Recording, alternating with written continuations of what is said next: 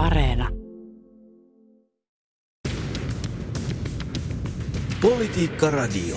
Venäjän otteet kovenevat Ukrainassa. Venäjä on hyökännyt myös siviilikohteisiin. Hersonin kaupunki on vallattu ja Venäjän kolonna pyrkii Kiovaan.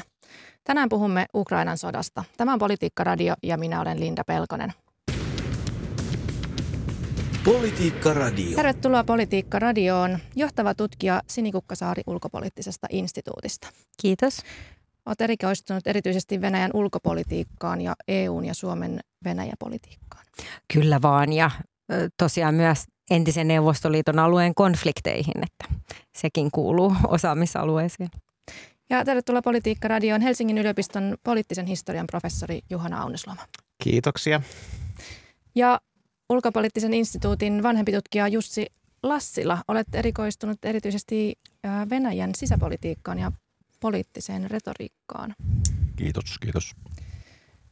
Ukrainassa on nyt vakava tilanne. Venäjän otteet ovat koventuneet, on ollut ohjusiskuja. 60 kilometrin pituinen jono sotilaskalustoa pyrkii Kiovaan. Miten te kuvailisitte tilannetta Ukrainassa juuri nyt? No se on todella traaginen, että jos ensimmäinen viikko vielä oli vähän sellaista, äh, ehkä äh, Venäjällä saattoi olla sellainen äh, kuvitelma, että, että on paljonkin tukea löytyy tälle operaatiolle Ukrainassa ja että mahdollisesti johto saman tien lähtee pois maasta ja, ja Ukrainan sotilaat antautuu, niin tämähän on todella ollut harhaluulo ja ukrainalaiset ovat olleet hyvin yhtenäisiä ja taistelleet sankarillisesti tätä ylivoimaista vastustajaa vastaan, mutta, mutta nyt selvästi niin kuin kierrokset on koventunut ja kalustoa on tuotu lisää ja nyt on tavallaan se kaikista äh, traagisin ja järkyttävin äh, sodan vaihe meneillään, missä tietysti tulee paljon enemmän pommituksia ja siviiliuhreja ja, ja nyt on todella kohtalon hetket käsillä. Onko Putin aliarvioinut Ukrainan juona? No mitä ilmeisemmin se on ainakin tässä alkuvaiheessa, mutta tämän tyyppiset sodat, kun ne lähtee liikkeelle, niin, niin useinhan on niin, että kukaan ei ihan tarkkaan tiedä, että miten se milloinkin sitten niin menee. Että se selviää vasta hetken päästä, että mikä se dynamiikka on, että aina ajatellaan niin edellisiä konflikteja ja toimintatapoja aikaisemmista sodista tai konflikteista ja kukaan ei oikein pysty kunnolla valmistautumaan siihen niin kuin sodan ää, todellisuuteen. Ja sitten hetki menee, kun toimijat tajuavat, että miten se nyt tällä kertaa menee. Mm. Ja nyt tässä on varmaan just tämä käännevaihe menossa, jossa nyt sitten arvioidaan uusiksi sit niitä oletuksia, joiden varassa on lähdetty liikkeelle ja, ja ne johtopäätökset on nyt jo nähtävissä. Eli sodasta tulee niin kuin painavampi ää, ja huomattavasti julmempi kuin mitä se on niin kuin tähän asti ollut. Tota, Venäjällä on ollut aika paljon myös tällaista sotapropagandaa. Ainakin on puhuttu natseista ja na- mm. natsien, väitetty natsien olevan siellä Ukrainassa vallassa ja haukuttu narkkareiksi ja mitä kaikkea. Minkälaista tämä sotapropaganda Venäjällä on ollut, Jussi?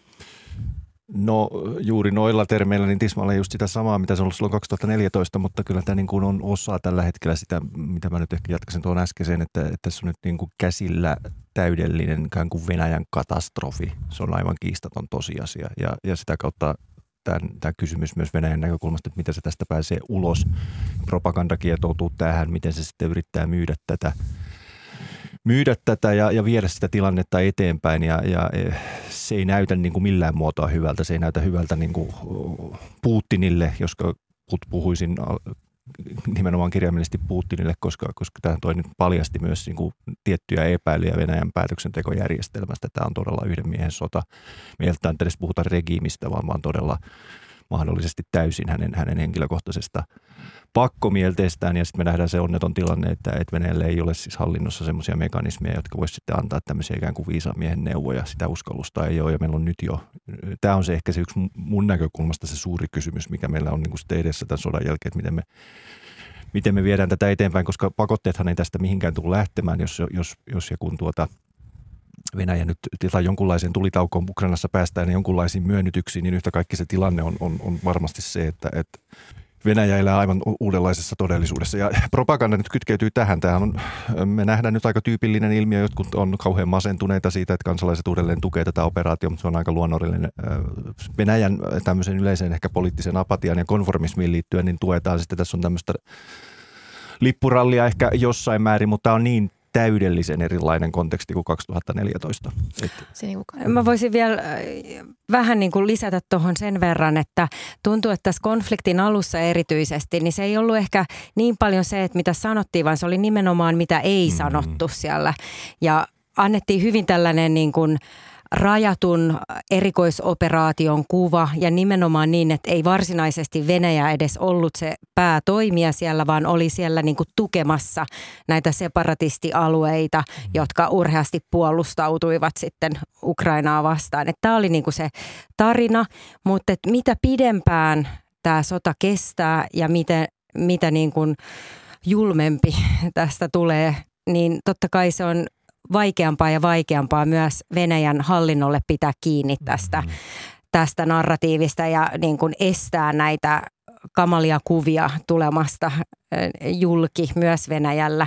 Et nyt täytyy myös muistaa, että toki niin kuin valtio hallitsee televisiota todella voimakkaasti ja se narratiivi kyllä pysyy käsissä. Ja nyt ollaan niin kuin suljettu sit näitä muutamia ähm, muutamia tällaisia riippumattomia ää, radioja ja sitten niin kuin verkkojulkaisuja ää, ja TV-asemaa, mutta, mutta tota, siitä huolimatta, niin kyllähän venäläiset pääsee myös käsiksi ulkomaiseen tietoon ja monet ovat tietysti erityisesti urbaani keskiluokka on hyvin verkottoitunutta ja ei se, se salaisuus ei pysy niin kuin vakanalla. Niin, vaikka tässä nyt sitten kuitenkin sillä sotapropagandalla pyritään oikeuttamaan tätä sotaa ja hyökkäystä, raakaa hyökkäystä Ukrainaan, niin voiko tämmöiselle sodan oikeutukselle tavallaan lähteä pohja sitten siinä vaiheessa? Tai onko ylipäätään kaikki sotilaatkaan edes ymmärtänyt sitä, että mihin ovat olleet lähdössä siinä vaiheessa, kun on joutunut ylittämään sitä Ukrainan rajaa? Että jos siellä on ollut pa- paljon propagandaa jo ennestään. No Jussi. tähän on, mutta tässä pitää, tämä pitää niin kuin asettaa siihen kontekstiin, mitä Venäjän yhteiskunnassa on tapahtunut sen 2014 jälkeen. Että sieltähän on hävinnyt, tämä on näkynyt kaikissa kyselyissä, siis tämmöinen täydellinen turtuminen tähän, tähän tämmöisen niin kuin aggressiiviseen ja, ja, ja niin kuin tavallaan tämmöisen konfrontatiiviseen niin kuin retoriikkaan, mitä se on pitä, pitä, pidetty yllä. Ja nyt on ilmeisesti käynyt niin, että Putin edelleen niin kuin elää siinä 2014 todellisuudessa. Niin kuin Krim on, niin kuin, me voimme vielä kerran tämän tehdä ja nyt on niin kuin tullut aika ja hän on varmaan ehkä miettinyt jotain toisia vaihtoehtoja ja sitten on niin kuin tullut tähän. Ja nyt ainakin niiden tietojen perusteella, missä meillä on, olisi mielenkiintoista tietää, että kuinka korkealla tasolla ilmenee esimerkiksi tämmöistä totaalista kieltäytymistä, mitä nyt venäläisiä joukoilta tulee, niin, niin näiltä nyt ukrainalaisten ottamilta vangeiltahan on saatu se, että ei heillä ole tullut mitään tietoa, missä he on. Mm. Ja, ja tämä on ilmeisesti myös elitiltä on tihkunut tätä tietoa, että se on tullut ilmeisesti jopa tämmöisille henkilöille kuin Narishkin tai, tai jotain tätä, mitä on pidetty ihan keskeisinä niin kuin Putinin ympärillä olevina näitä voimaväkenä. Ne ei ollut tietoisia tästä. Eli, eli tämä on, todella niin kuin absurdi siinä mielessä, että tässä on niin kuin käsillä jonkun to, todella niin kuin todellisuudesta vieraantuneen niin kuin diktaattorin visio tästä ja, ja sitten hän ei ole saanut tätä kriittistä tietoa tähän. Ja, ja sitten muu regiimi ja, ja propagandakoneisto seuraa tätä parhaansa mukaan, mutta kysymys on sitten, että kuinka kauan se pystyy sitä seuraamaan. Niin. Todellisesta vieraantunut Kyllä. Putin, näinkö Juhana? Ja sitten se arkielämä alkaa muuttua Venäjällä näiden taloussanktioiden tai taloudellisen eristämisen myötä ja sitten ihan jo niin kuin liik- liikkumisen vaikeuduttua Venäjän ja muun maailman välillä, niin se, niin se arkielämä alkaa vähitellen kuitenkin sitten muuttua tämän tyyppisissä niin kuin hyvin laajoissa sanktioissa, joita, joita nyt on. Et siinäkin on se ihmisen, ihmisten niin kuin se henkilökohtainen kokemus. Oli mainio sellainen ää, joku uutislähetys nyt tällä viikolla, jossa haastateltiin ää, venäläisiä, niin katuhaastattelu, niin siinä, siinä yksi naishenkilö sanoi, että hän ei niin kuin oikein ymmärrä, että mihin näitä sanktioita tarvitaan. Että et, et, et siinä näkyy se hämmennys siitä, että, että mistä on kysymys. Hän ei niin oikein että hän ei niin oikein niin tiennyt, että, mi, että mitä tästä mm. pitäisi ajatella. Että se on niin sellainen aika jännä tila, että se näkee, että venäläisiä ei ole valmistettu tähän konfliktiin. Ukrainalaisia selvästi valmistettiin ja ovat, ja ovat olleet niin valmiimpia ei. tähän konfliktiin. Mä luulen, että lännessä on oltu valmiimpia tähän konfliktiin. Ää, se on ollut järkytys, mutta on, niin kuin, on selkeämpi käsitys siitä, että minkä, minkä takia tehdään asioita, joita tehdään, minkä takia mm. meidän hallitukset toimii niin kuin ne toimii. Ja, ja tämä on semmoinen, mitä mä en itse tietenkään tunne, en ole, en ole venäläisen yhteiskunnan tutkija, mutta että se, ehkä se hämmennys on se niin kiinnostava piirre siinä, joka voi sitten kallistua joko, niin kuin, että mennään lipun alle tai sitten Mm. otetaan kantaa vastaan? No kyllä mä myös niin kuin sanoisin, että kyllä tässä varmasti näin on, että, että Jussi jo hyvin avaskin sitä, että kuinka Putin on tehnyt virhearvioita, mitä tulee tähän niin kuin yleiseen ilmapiiriin. Koska myöskin sitten nämä erilaiset mielipidemittaukset näyttää vähän erilaisia asioita ja se on tietysti aina sitten, että miten niitä luetaan. Et onhan totta, että esimerkiksi nyt näyttää, että Putinin kannatus on ikään kuin äh, noussut, mutta sitten taas äh, niin kuin, mitä se sitten kertoo mm. loppujen lopuksi. Et siellä on kuitenkin paljon tällaista just turtumista ja latenttia tyytymättömyyttä ja niin kuin, just se, että tätä ei voi niin kuin, kehitystä ei voi ottaa takaisinpäin, eikä voi kelata äh, historiaa takaisinpäin ja sitten käsikirjoittaa sitä uudestaan. Et asiat on kuitenkin muuttunut mm. sekä niin kuin Ukrainassa että Venäjällä. Ja jotenkin tuntuu, että just tätä äh, Putin ei kykene äh, ymmärtämään. Että tässä puheessakin ennen sotaa, niin hän niin puhui jotenkin siitä, että, niin kuin, että tavallaan se se historiallinen kohtalo, jonka piti tapahtua, ei tapahtunut. Joten nyt niin kuin pitää käsikirjoittaa tämä asia uudestaan, mm. mutta Ukraina on aivan toisenlainen paikka ja usein se onkin juuri niin, että, että nämä pahimmat virhearviot on, on Venäjällä aina tapahtunut sitten tässä heille ikään kuin läheisessä ja tutussa entisen Neuvostoliiton alueella. Et on vaikea ymmärtää, että nämä maat ei todella ole siinä samassa pisteessä enää ja että ne on kehittynyt eri suuntiin ja esimerkiksi Ukraina selvästi koko ajan ajatellaan niin kuin Putin näkee, että siitä voisi tehdä tällaisen toisen Valko-Venäjän. Mutta kun valko ja Ukraina ovat aivan toisenlaisia yhteiskuntia ja toisessa on eh, demokratiaa ja valta on vaihtunut useita kertoja, on erittäin voimakas kansalaisyhteiskunta, kun taas sitten valko vaikka sielläkin on tietysti niin kuin tahtoa demokratiaan, niin siellä ei niin kuin koskaan kuitenkaan valta varsinaisesti niin kuin vaihtunut ja se on niin kuin hyvin tällainen vielä tällainen neuvostoliittolainen tai jälkineuvostoliittolainen yhteiskunta. Niin sitäkö tässä Putin nyt hakee uutta neuvostoliittoa? Putinhan on haikailu hirveästi tämän Neuvostoliiton perään ja todennut, että Neuvostoliiton hajoaminen oli vuosisadan suuri geopoliittinen katastrofi. Jussi. No niin, mä ehkä vähän tuohon kuuluisaan fraasiin. Tuossa samassa puheessa hän puhuu, että ne, jotka haikailevat Neuvostoliittoa, niillä ei ole järkeä. Eli hän nelikylää hiukan toisessa. Mun mielestä on otettu lännessä vähän liikaa nyt semmoisena puheena, että Putin oli aika lailla eri henkilö silloin, mutta, mutta kyllä se kuvastaa sitä ja se on sukupolvellinen tietty kokemus. Hän toimi myös siinä silloin aika lailla ikään kuin tällaisena mandaatin omana, omasena opportunistina tai joku voisi sanoa ehkä populistina tai jotain muuta, mutta valtavan iso osa ihmisistä ajatteli tällä tavalla. Edelleenkin on vaan erittäin vahvaa Neuvostoliiton kaipuuta, joka sitten tulkitaan niin kuin äkkiä semmoiseksi, että se on suoraan automaattisesti tukee tätä Putinin politiikkaa, mutta ei. Kysymyksessä on, on, on nimenomaan esimerkiksi tämmöinen kaipuu esimerkiksi oikeudenmukaiseen yhteiskuntaan ja tämmöiseen sosiaaliseen oikeudenmukaisuuteen, niin se kanavoituu tämmöisen neuvostonostalgiana, joka osoittaa nyt tietenkin semmoisen niin kuin aatteiden heikkouden niin kuin Venäjällä.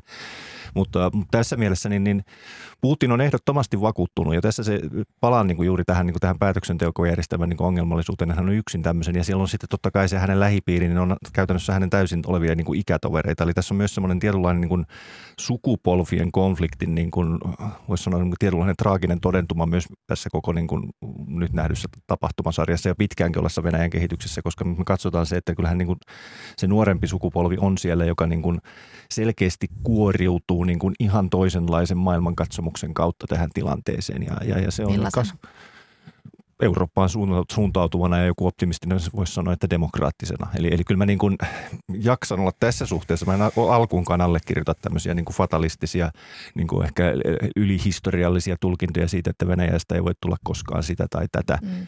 Että et me löydetään maailmasta vaikka kuinka paljon varmaan maita, jonka osalta voisi sanoa näin, mm. mutta, mutta mä sanoin, että kyllä niin kuin se muutos, tai, tai jos me nyt ajatellaan, että, että Putinin regimi loppuu ja päästäisiin jonkunlaiseen niin kuin, äh, semmoiseen ikään kuin tilanteeseen, vaikka missä oltiin 90-luvun alussa, niin, niin Venäjän edellytykset tällä hetkellä tulla normaalimmaksi yhteiskunnaksi, jos käyttäisi tämmöistä normatiivisempaa, eli ikään kuin integroitua jonkunlaisiin sellaisiin käytäntöihin, jossa se nyt oli mukana vielä 2000-luvun alkupuolellakin, on paljon paremmat kuin 90-luvun mm. alussa.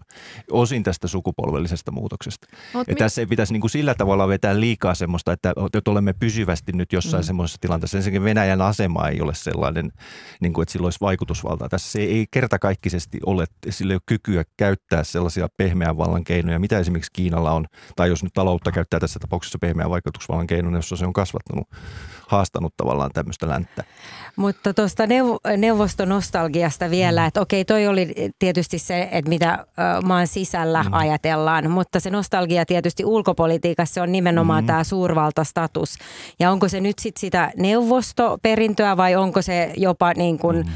tavallaan sitä imperialistista perintöä mm-hmm. ikään kuin, niin, mutta joka tapauksessa niin se on selvästi tosi tärkeä asia Venäjän johdolle, mutta myös Venäjän kansalle, että, että sellainen kaipuu suurvallaksi, jolla on merkitystä ja jota kunnioitetaan – jos se on pelon sekaista kunnioitusta, niin sekin on parempi kuin että sitä... Vähän mä sanon, tähän, vähän, mä sanon tähän yhden niin kuin Itse asiassa viimeisin kysely, missä nämä on juuri laitettu vastakkain, esimerkiksi on, on hieno aikasarja, jossa nämä kysytään, että kumpaa haluatte enemmän sellaisen survallan, jota länsi pelkää, vai haluatteko semmoisen, että ei tarvitse kulkua vahvempien joukko, niin 66 prosenttia venäläisistä sanotaan jälkimmäisen.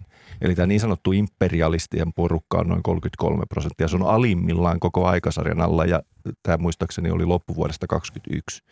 Eli tämä on, kuinka luotettavia nämä on, mutta se osoittaa mm. tätä tiettyä etääntymistä, mitä on. Mutta en kiistä sitä, että kyllä tämä, jos se kysytään toisella tavalla, niin kyllä sitä on Venäjällä. Niin varmaan tämä suurvalta status ja sen suurvalta-aseman niin kuin saavuttaminen on, on tärkeää, mutta sitä voi ajatella myös silleen, että, että Putin pelaa niin kuin niillä korteilla, joita hänellä on, niin niitä on tosi vähän. Ja silloin hän joutuu niin kuin pelaamaan niitä kortteja, siis aseellisen voiman käyttö, erilaiset siihen liittyvät ylipäätään voimankäyttö eri muodoissaan. Ja sitten on tämä niin kuin Venäjän luonnonvarojen näiden energiariippuvuuksien hyödyntäminen, joka nyt ei näytä toimiva, eikä näytä toimiva nyt se ensimmäinen osa siitä. Niin silloin kun sulla on vain kaksi nämä korttia, niin silloin niitä täytyy pelata ehkä vähän niin kuin liian lujaa koska kun suurvallan, niin voi ajatella, että se määrittyy siitä, että sillä on useita valtaresursseja mm, käytössä, mm. johon kuuluu liittolaissuhteet, löytyy kyllä, nämä pehmeän vallan ilmiöt ja semmoista niin kuin ideoiden voimaa. Nykymaailmassa erittäin tärkeää, kuinka hyvin ollaan verkottunut keskeisiin tällaisiin teknologia verkostoihin ja muihin. Ja Venäjä toimii tässä niin 1800-luvun suurvaltana niin kuin 2000-luvun maailmassa ja, ja se on niin kuin jäänyt mm. niihin keinoihin, jotka Bismarckilla oli käytössään Kyllä juuri näin. Siis tämä ajallinen niin. elää erää, tietyllä tavalla elää aivan toista semmoista niin kuin temporaalista todellisuutta. Mutta ehkä siinä on myöskin just se, että se on myös asymmetrinen strategia siinä mielessä, että ei yritetä kopioida, mm. mitä muilla on, vaan yritetään rakentaa niille omille vahvuuksille. Mm. Et se on sellainen tietynlainen kilpailustrategia, joka selvästi mun mielestä tuli pintaan silloin 2012, kun Putin tuli sitten niin kuin kolmannen kerran presidentiksi, mutta toki on johtanut käytännössä Venäjää. Mm. Ja näistä on varmaan saatu rohkaistuttu sitten, kun on katsottu, kun päästiin Yhdysvaltojen presidentinkin vaaliin vaikuttamaan, niin siitä on saatu lisää ah, Yhdysvallat voimaa. tuli tässä mainittua, niin Yhdysvalloissahan on paljon puhuttu myös siitä viime aikoina, että mikä on Putinin niin kuin mielenterveyden tila. Nimittäin siis esimerkiksi Yhdysvaltain entinen ylin tiedustelujohtaja James Clapper Jr. sanoi CNNllä, että uskon, että hän on epävakaa. Olen huolissani hänen tasapainoisuudestaan ja terävyydestään. Miten te arvioitte, onko syytä olla huolissaan Putinin tasapainoisuudesta ja terävyydestä? No ei meillä ole vastausta siihen, se on mahdollista, että hänellä on, on tätä, että Venäjän esimerkiksi tänne oppositio, tavallaan poliittinen kommentaari, kommentointi, koko sfääri on täynnä tällaisia erilaisia salaliittoteoria. No ehkä ne menee vähän semmoisiin konspiraatioihin, että on, on nämä voimakkaat lääkitykset aiheuttaa sivuoireita ja, ja, ja tämmöisiä. Kyllä hänellä on siis paranoidisia piirteitä, sen voidaan niin kuin tulkita tästä pöytien pituuksista ja ja, ja tämmöisestä, mutta ne myös symbolo, symboloi kyllä sitä juuri sitä, mitä mä tässä nyt varmaan kolmannen kerran jo tuo esille, sitä eli päätöksentekojärjestelmä, se, että kuka pääsee Putinin pakeille, ketä hän kuuntelee ja sitten tämä tämmöinen, mikä on autoritääristen yhteiskuntien aivan perusongelma, niin on tämä sanasaattaja haaste, eli, eli kuka, vie, kuka vie kielteistä tietoa johtajalle, sitä se on niin kuin kaikkein viheliäisin ja se johtaa tämmöiseen mielistelyyn, se on erittäin tyypillistä tämmöisessä niin kuin patronaalisissa regiimeissä, mitä Putin edustaa, joka näkyy, jonka takia meidän ei tulisi niin kuin liikaa. Sen takia mä olen ehkä joskus niin, vähän liiankin ehkä skeptinen ja, ja olankohauksella sujautan näihin kaikkiin aatteellisiin keskusteluihin, mutta mun mielestä siinä on, siinä on valtava osa ruskeakielisyyttä kaikessa patriotismissa, kaikessa tässä imperiaalisessa kohinassa tätä, mutta se on tapa myös mielistellä. Se, siihen perustuu tämä koko propagandakin, että me on aika hyvin tullut nyt paljon viestejä. Se on enemmän ehkä tämmöistä anekdotaalista evidenssiä, mutta tässä tilanteessa kyllä niitäkin kannattaa huomioida on, että että esimerkiksi valtion propagandan palveluksessa olevat henkilöt sanoo yksityisesti, että he tietää, kuinka hirvittävää tämä on, mutta heillä ei ole mahdollisuutta tähän. Eli, eli tämä osoittaa tismalleen se, että millä tavalla esimerkiksi marksismi, leninismi hävisi yhdessä yössä käytännössä kukaan ei ollut enää kiinnostunut siitä sen jälkeen, kun se tulppa lähti pois. Niin. Ja mä rohkenen epäillä, että siinä päivänä, jossa me voidaan olla itse asiassa hyvinkin lähellä, että, että Putinin homma niin kuin kaatuu, niin kukaan ei puhu enää mistään niin kuin henkisistä konservatiivisuuksista ja patriotismista tai jotain muuta. Että venäläiset on tässä suhteessa erittäin adaptiivisia. Niin ja siis joskus tosiaan on tullut mieleen, kun katsoo näitä keskusteluohjelmia, missä esimerkiksi niin kuin Duuman edustajat niin kuin aivan käsittämätöntä sellaista mm. propagandamyllyä pyörittää yrittää, jotka niin kuin kuulostaa aivan järkyttäviltä näin niin kuin länsikorviin niin tulee vaan just mieleen, että toisaalta myös se, että kun he ei, heillä ei ole sitä poliittista vastuuta mm. laisinkaan, niin se myös niin kuin mahdollistaa sen, että, että todella voidaan niin kuin heittää ihan överit. Koska... Kyllä, ja parannetaan tällä mm. tavalla asemaa. Niin. Eli kun niin. tavallaan Putin on sitten luo joku tämmöisen ikään kuin tavoitetason, niin minäpä pistän paremmaksi. Tähän puhutaan tämmöisestä niin kuin kumulatiivinen radikalisaatio, joka on niin kuin tyypillistä tämmöisessä diktatuurissa. Eli sitten ne alamaiset alkaa pistää niin kuin vielä enemmän niin kuin myllyä, että nyt mä Ja tällä kilpaillaan siitä kuninkaan suosiosta. Tämä on, tämä on aika lailla se systeemi, mutta sitten se, niin kuin, se romahtaa. Me välttämättä, me pitää miettiä, että mitä oikeasti tapahtuu sitten, jos, jos niin kuin Putin läpi, että se voi muuttua niin, no, todella radikaalisti. Onko tässä nyt alkanut lähtölaskenta Putinin vallan karjutumiselle? Mutta kyllä tämmöiset despoottiset vallankäyttäjät voi, voi olla hyvinkin pitkäikäisiä. Että se, ole, se on mahdotonta. Mä itse aina vähän epäilen suhtaudun psykologisoiviin selityksiin silloin, kun meillä ei ole oikeastaan niin kuin muuta kuin aihetodisteita, mm. ja, jos ei kunnolla pääsyä niihin henkilöihin, ketkä on lähellä kunnollista evidenssiä. Mutta jos on niin, että se järjestelmä on nyt rakentunut tällaisella hyvin perinteisellä despot, despottisen järjestelmän logiikalla, niin kyllä silloin ne, ne mielenliikkeet on, on tärkeitä, koska niillä voi olla sitten hyvin suuri vaikutus sekä siis ne ihmiset, ketkä on siellä lähellä, mm. että sitten tämä niin kuin päähenkilö itse. Ja tota, joku on sanonut, joku Venäjän asiantuntija aikaisemmin sanonut, että, että sitten kun siellä muutos tulee, niin se tulee todella nopeasti. Mm, se on mm. juuri näin. Politiikka Radio. Politiikka Radiossa puhumme tänään Ukrainassa syttyneestä sodasta. Täällä haastateltavina johtaja, johtava tutkija Siniukka Saari ulkopoliittisesta instituutista, vanhempi tutkija Jussi Lassila ulkopoliittisesta instituutista myös ja Helsingin yliopiston poliittisen historian professori Juhana Aunesluoma ja minä olen Linda Pelkonen. Nyt Suomessa on käyty keskustelua – meidän turvallisuustilanteesta. Ja tasavallan presidentin mukaan Suomen turvallisuusympäristö on nyt nopeassa ja rajussa muutoksessa. Missä määrin Suomen turvallisuustilanne on heikentynyt, Juhana? No onhan se heikentynyt. Siis kyllä, kyllä e, tämä tilanne on, on niin laajamittainen konflikti ja kriisi ja, ja kuitenkin vaikka se on tuolla vähän syvemmällä – vanhan Neuvostoliiton alueella, niin se on kuitenkin meitä lähellä ihan fyysisesti ja, ja henkisesti. Sen takia, sen takia se on heikentynyt. Mutta Suomella, Suomella ei tässä ole sellainen, Suomen asemahan on nyt kuitenkin aika erilainen verrattuna johonkin ehkä historian aikaisempiin vaiheisiin, jossa helposti tätä verrataan, että, että täällä ei tällä hetkellä ole sellaista kriisitilanteelle ominaista aikapainetta tehdä todennäköisesti, ainakaan, ainakaan nyt näissä, tämänhetkisen työtien mukaan ei jouduta toimimaan niin kuin aikapaineen vallitessa. Ja tois, toinen asia on se, että Suomi kykenee harkitsemaan omia vaihtoehtojaan nyt aika rauhassa. Ää, huomattavasti niin kuin itsenäisemmin ja omaehtoisemmin kuin mitä on ollut aikaisemmin. Tilanne, että tässä on, nyt tässä nykyisessä tilanteessa on sellaisia tiettyjä niin kuin rakenteellisia vahvuuksia, jotka helpottaa tätä meidän tilannetta, mutta se konteksti on äärimmäisen haasteellinen tällä hetkellä. Suomi on päättänyt antaa aseapua.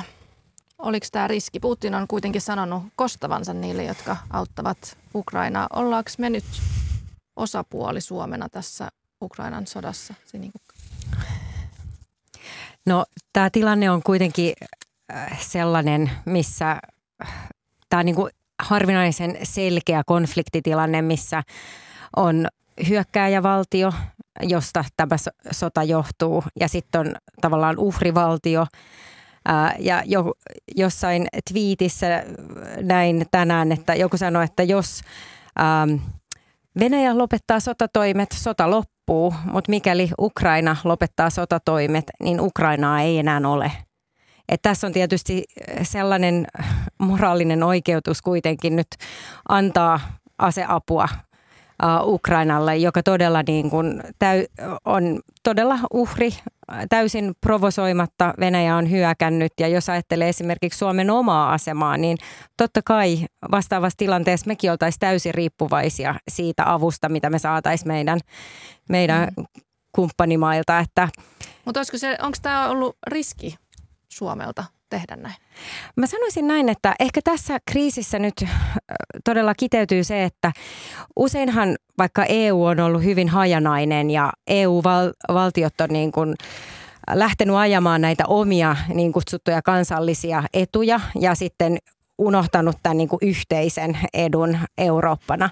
Mutta nyt kun uhkaillaan ydinaseilla ja, ja on näin iso kriisi Euroopassa, niin niin tavallaan nyt on helpompi nähdä se iso kuva ja se, että me ollaan kaikki enemmän turvassa, jos me toimitaan yhdessä, kuin se, että jokainen äh, ikään kuin yrittäisi jollain tavalla jotain pieniä lyhytaikaisia omia etujansa äh, lykkiä eteenpäin. Ja tämä voidaan nähdä niinkin, että Suomi viestii eli signaloi myös omaa päättäväisyyttään. Mm. Eli se, kun tehdään tällainen äh, päätös, joka on todella monella tapaa niin kuin irtiotto menneestä ja, ja, ja aikaisemmista ajattelutavoista, niin se on aika vahva signaali myös niin kuin Suomen omasta halusta puolustautua. Se on vähän niin kuin semmoinen epä, epäsuora viesti, joka kertoo tästä päättäväisyydestä. Niin, kyllä tässä on niin kuin tavallaan semmoinen ehkä, kun meidän tunnetaan niin kuin meidän ajopuuteoria, me ei niin kovin positiivisessa valossa, mutta mä sanoisin, että tässä on positiivista henkeä, joka ei koske pelkästään Suomea, eli tämä on aivan ennennäkemätön tällainen niin kuin rivien suoristuminen tämmöisen niin kuin aivan kristallinkirkkaan moraalisen asetelman taakse, mitä, mitä just Sinikukka tuossa mainitsi, koska tämä on, tämä on niin kuin poikkeuksellisen, mikä on just missä Venäjä häviää, tai hävisi tämän sodan jo. Sanoisin, että voisi sanoa, että vaikka Ukrainassa tässä konfliktissa saa sotilaallisesti vallattua, niin, niin Ukrainan kansakunta on niin kuin kokenut tietynlaista tietynlaisen niin kuin huipentuman. Minkälaisen prosessin se johtaa ja, ja kuinka, mitä kaikkia jälkiseurauksia se on toinen asia, mutta, mutta sitten asetelma on tietyllä tavalla ja, ja, ja siten, miten niin kuin ikään kuin sitten sitä lähellä ympäröivä Eurooppa ja, ja, ja sanoa, niin kuin koko laajasti globaali yhteisö asettuu tähän puolelle. Ja me nähdään tavallaan tämmöinen, missä kaikki epäröijät on pakotettu. Ja miettii tämän Saksan käännöksen, jossa Saksan toimivaltaa meidän on hyvin mielenkiintoisia, että kaikkein niin kuin ärhäkemmät Putinin tukijat, Tsekin presidentistä Orbanin, kaikkea muuta. Nyt, nyt Turkin viimeiset kommentit. Että Suomi on tietyllä tavalla tässä. Meillä on ollut se oma harkinta, mutta varmasti ajateltu se, että tällaisessa kysymyksessä sä et voi jäädä puolueettomaksi. Se olisi ollut siinä mielessä suurempi riski olla antamatta sitä, koska me oltaisiin äkkiä näyttäydytty jo näin aika kummallisen. Hei, ihan lyhyesti tähän vielä loppuun. Tänään käydään jälleen neuvotteluja Ukrainan ja Venäjän rajalla. Mitä voidaan odottaa ja millaisia, millaisiin rauhanneuvotteluihin tai rauhan ehtoihin Putin voisi suostua niin kuin pidemmällä aikavälillä?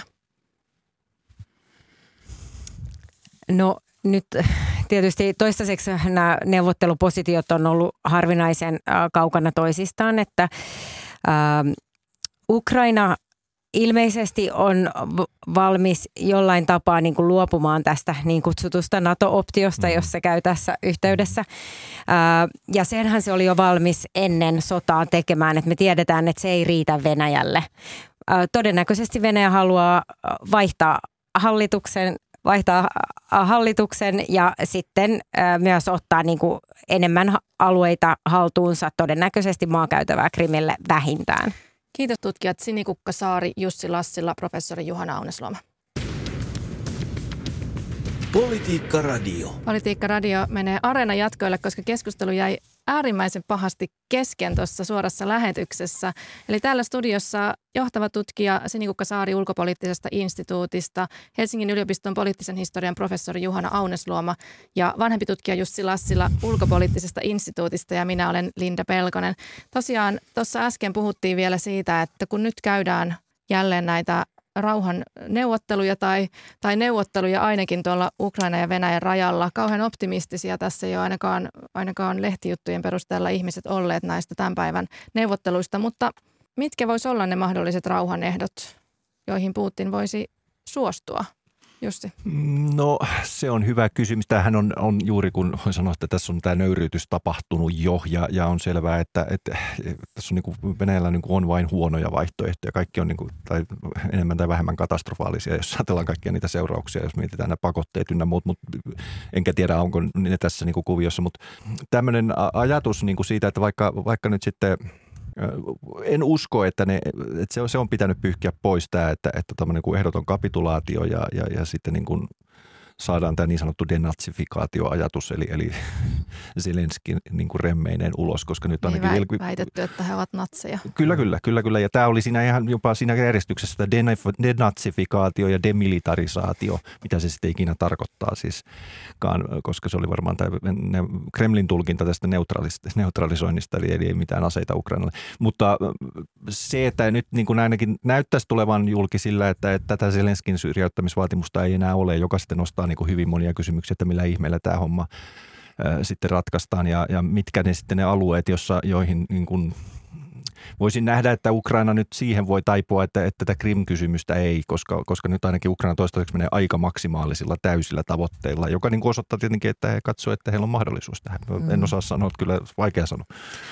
Mutta ehkä tässä on kuitenkin just se dilemma, että mitä on niin kuin vaikea nähdä tätä logiikkaa taustalla, kun selvästi jo ennen sotaa Zelenski viestitti, että tästä NATO-päämäärästä mm. ollaan valmiit joustamaan ja että halutaan käydä neuvotteluita. Mutta sitten alo- aloitettiin kuitenkin sota. Eli se ainakin indikoisi, että jollain tavalla halutaan jotain enemmän kuin sitä.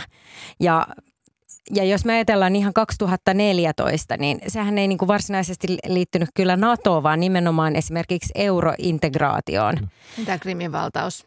Ei niin, tai 2014 nimenomaan, että sitten myöskin Itä-Ukrainan nämä alueet, mm. että tämä koko prosessihan lähti liikenteeseen tosiaan tästä assosiaatiosopimuksen hylkäyksestä, jolloin kansa meni kaduille ja vaati uh, Janukovicin eroa ja muistat varmaan tilanteen ihan hyvin. Ja sitten Krim ja myöskin äh, tämä Donbassin alueen, nämä separatistiset alueet tavallaan mm. sitten lähti niin kuin liikenteeseen, niin, ähm, niin silloin tosiaan äh, tämä oli se triggeri, mikä sen sitten laittoi liikkeelle, että, että onko Venäjälle sitten tällainen vaihtoehto, missä Zelenski pysyy vallassa, tapahtuu tällaista niin kuin EUn kanssa lähentymistä ja mahdollisesti niin kuin tieviä kohti kaukana ehkä, mutta joka tapauksessa häämöttävää Euroopan unionin jäsenyyttä, niin voiko Venäjä todella tällaisen sitten myöskään mm. hyväksyä, että sitä on vaikea uskoa? Ja kun silloin ne sodan päämäärät asetettu niin kovin korkealle näissä Putinin viime viikon puheissa, niin että sitten jos nyt vaikka kuvitellaan niin, että, että siellä syntyisi, syntyisi sitten aselepo ja jonkinlainen rauha sellaisella sopimuksella, joissa, jossa joitakin näitä itäisiä alueita siirretään, siirretään ää, Venäjän hallintaan tai, tai jollain järjestelyllä ja, ja Krimin asemasta päästään siinä jonkinlaiseen ymmärrykseen, niin, niin kuinka kestävä ratkaisu tämä on sitten vähänkin pidemmällä mm-hmm. aika, aikavälillä. Ja vaikka Ukraina siinäkin tilanteessa sitten niin kuin peruuttaa sitä oman NATO-optionsa, niin sillähän, sillähän meillä on todennäköisesti hampaisiin aseistettu puolueita valtio, jota, jota, tai liittoutumaton valtio, jota sitten luetaan voimakkaasti ulkopuolelta. Eli tämän tyyppinen ratkaisu, jolla ehkä saataisiin tämä nykyinen sota päättymään, niin siitä vielä sitten sellaiseen kestävään rauhaan vielä sen jälkeen, niin on kyllä todella pitkä matka.